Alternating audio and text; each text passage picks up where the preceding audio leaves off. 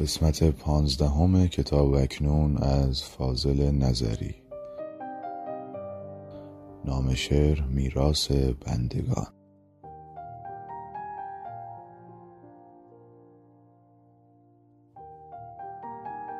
با یک نظر گشودی و بستی کتاب را.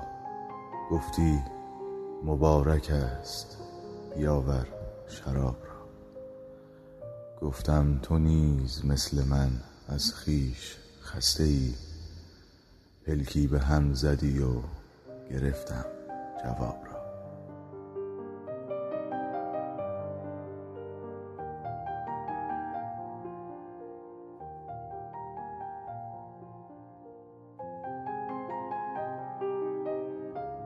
بگذار با محاسبه حال و روز خویش آسان کنیم.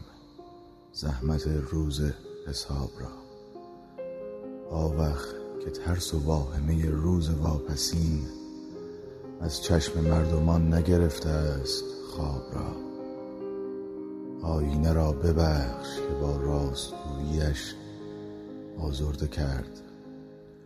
آزرده کرد خاطر عالی جناب.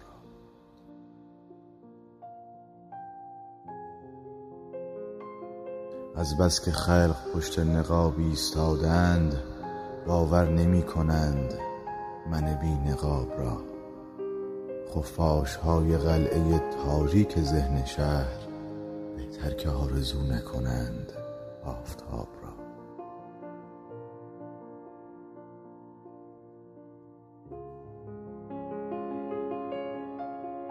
روزی یکی از این همه مظلوم در زمین می افکند به گردن ظالم تناب را.